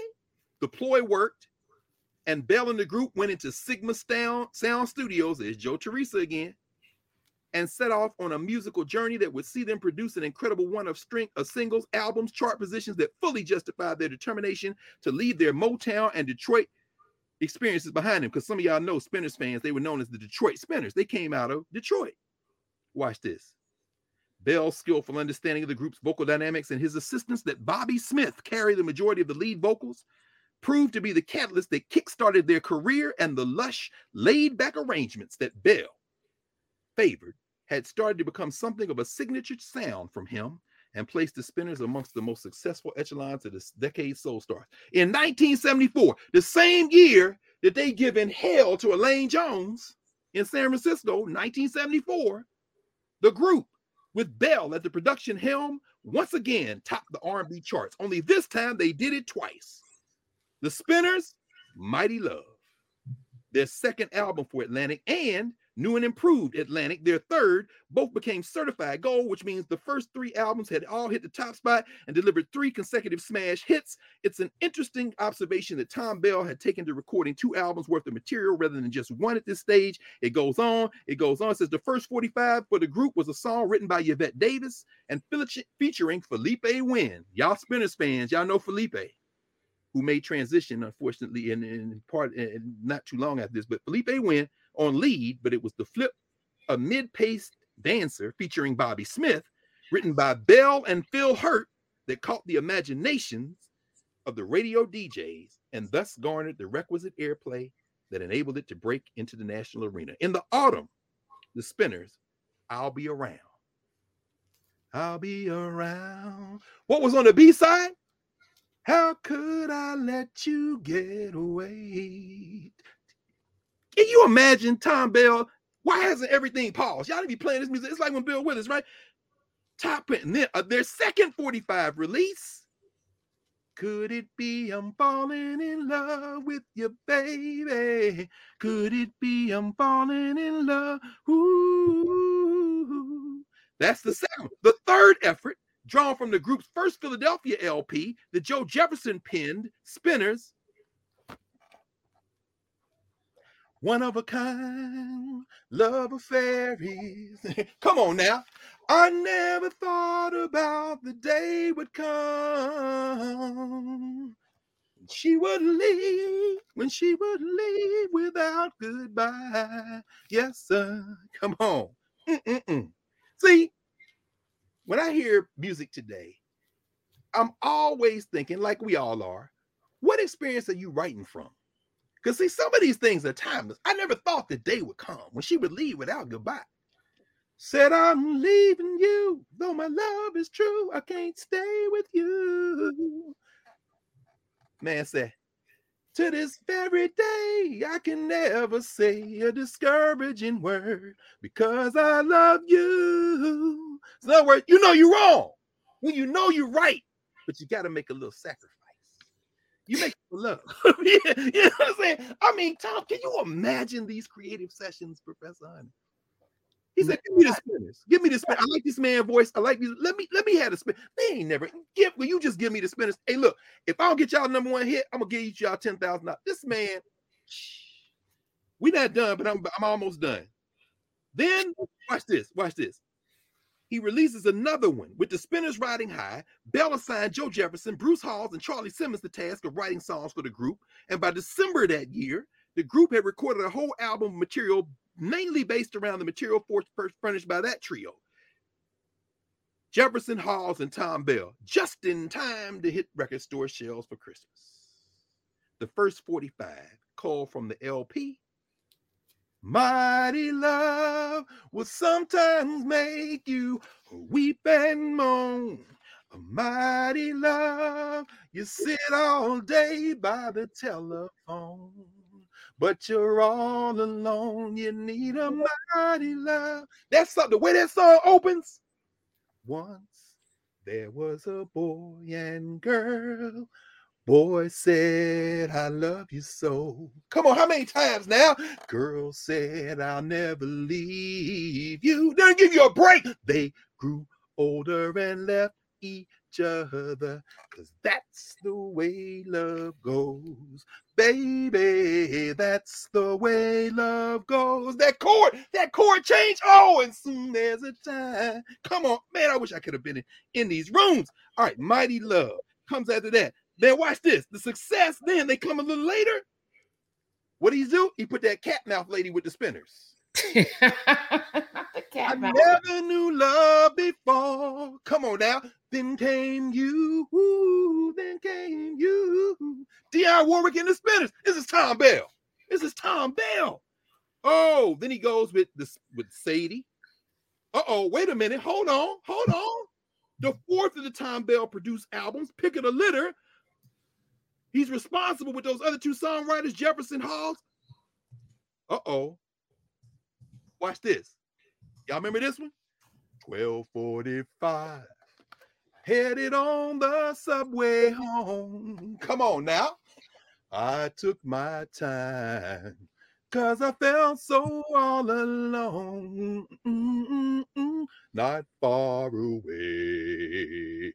I heard a funny sound, took a look around, and I could see her face. Smiling as she came, calling out my name. Now I and the sister nowhere to go. Come on, ho ho, games people play games people play. Why I gotta be deadly all the time? Shooting people in the foot, slapping people at the club. No, no, games people play. Come on now.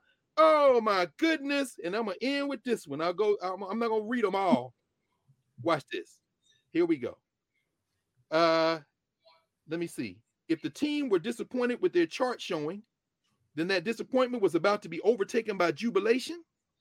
As the very next outing provided Philippé Wynne with a majestic effort that would prove to be his last with the group and would return the group to the very peak of Billboard charts. The Thom Bell Linda Creed penned Hand me down my walking cane. Hand me down my hat. That's when we was in high school. Hurry now, it won't be late, cause we ain't got time to chat. Boom, boom, boom, boom. You and me, we're going out to catch the latest sound guaranteed to blow your mind so high it won't come down.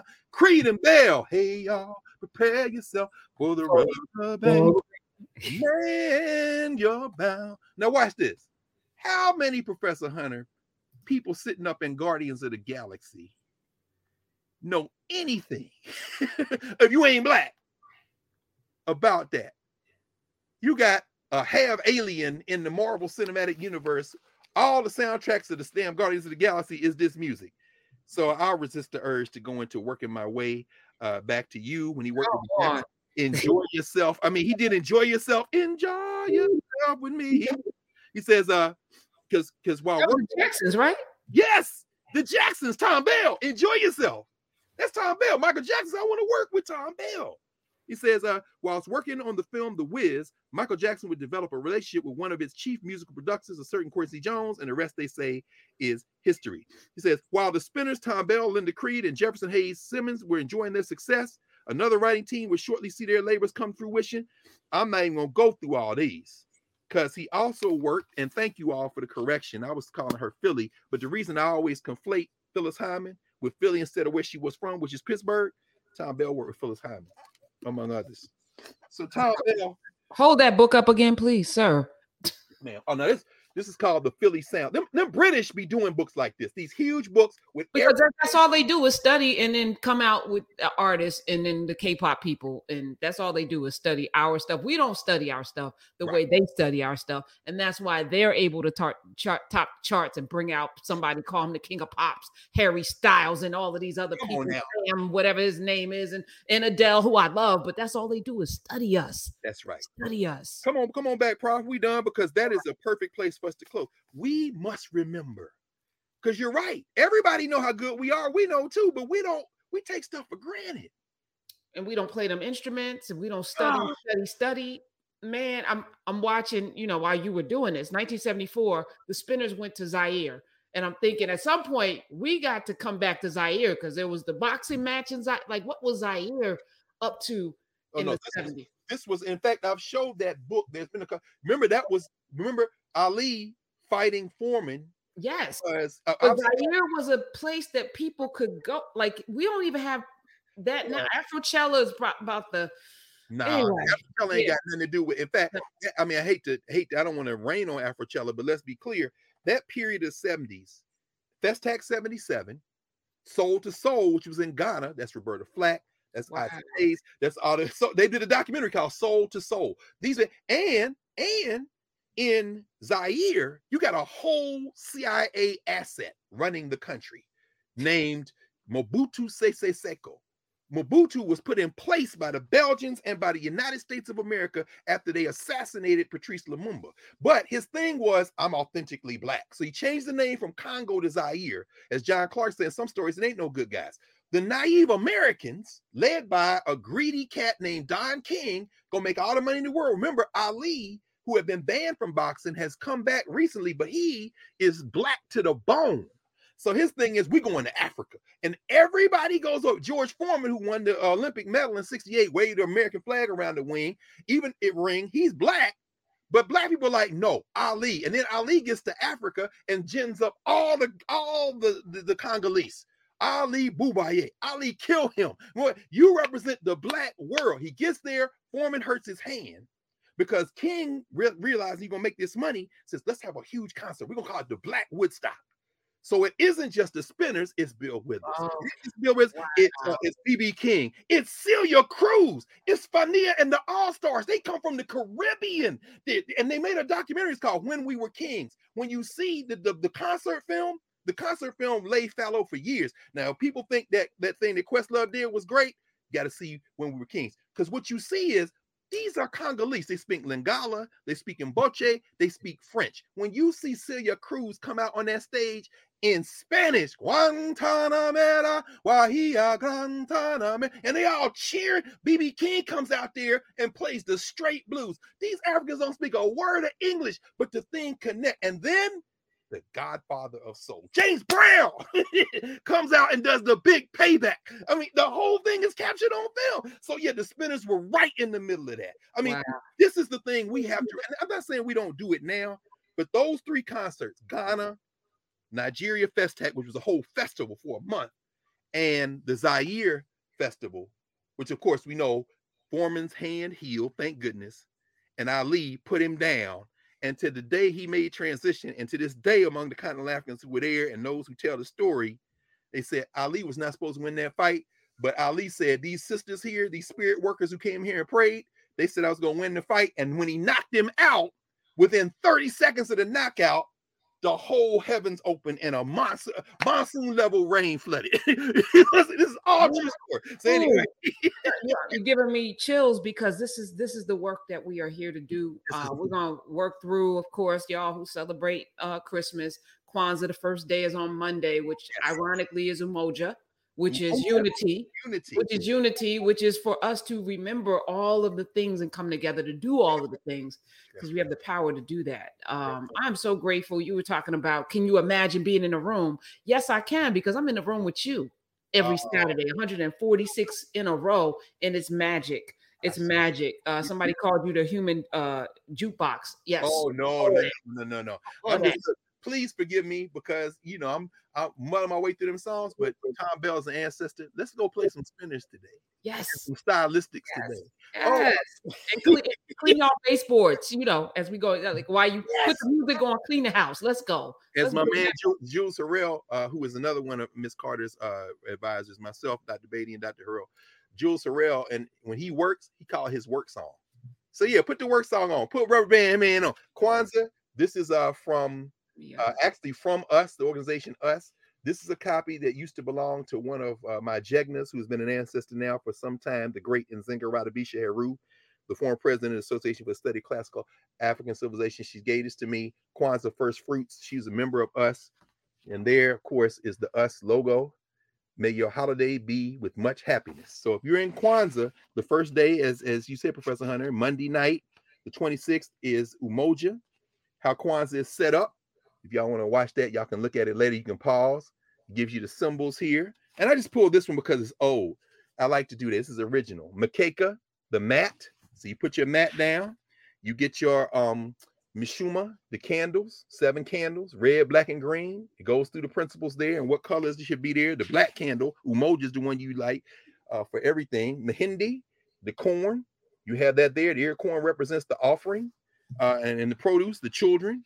Uh, you have the Zawadi gifts. Gifts, we talk about books. Give books or something you made yourself or something you bought from black people.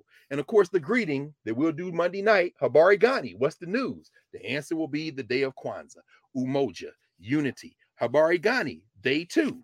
We know that that's Kujichagulia, self-determination. Habari Gani, what's the news? Day three, Ujima, collective work and responsibility. Habari Gani, day four, Ujamaa, and that's cooperative economics. Um, then day five, Habari Gani, Nia, purpose, as in Nia Long. All these people running around name for these principles because Kiswahili, we got Nia, purpose. Day six, Kuumba. What's the news? Habari Gani, creativity. And finally, we'll be back together. Imani is the first of January, John Henrik Clarke's birthday. Faith, faith, to believe with all our heart in our people and the righteousness and victory of our struggle. So, Prof, I guess we'll see each other on Saturday. We'll see each other during the week, but on Saturday, uh, next Saturday will be Kuumba to do as much as we can and the way we can to leave our community more beautiful and beneficial than when we inherited it. Ashe. Ashe.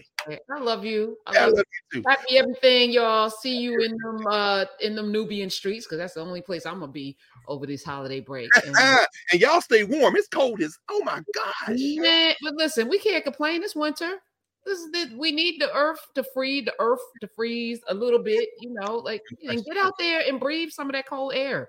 I was out there this morning, not for long though, because my whole face, my whole I was like, can I? I what you say? What you say? But for my spot, my spot was frozen. I was like, "This is yeah, I gotta get in the house." I'm worried about them people stuck though in on oh. route, maybe in airports or something like that, or put, they put you up. That's what I'm worried about. And or unhoused, the people who are unhoused. Uh, yeah. God bless. You know, like that. Yeah, this is not the time. You know, to not be with a home. You know, so right. like. And I was out there yesterday. I went down to Union Station and went around.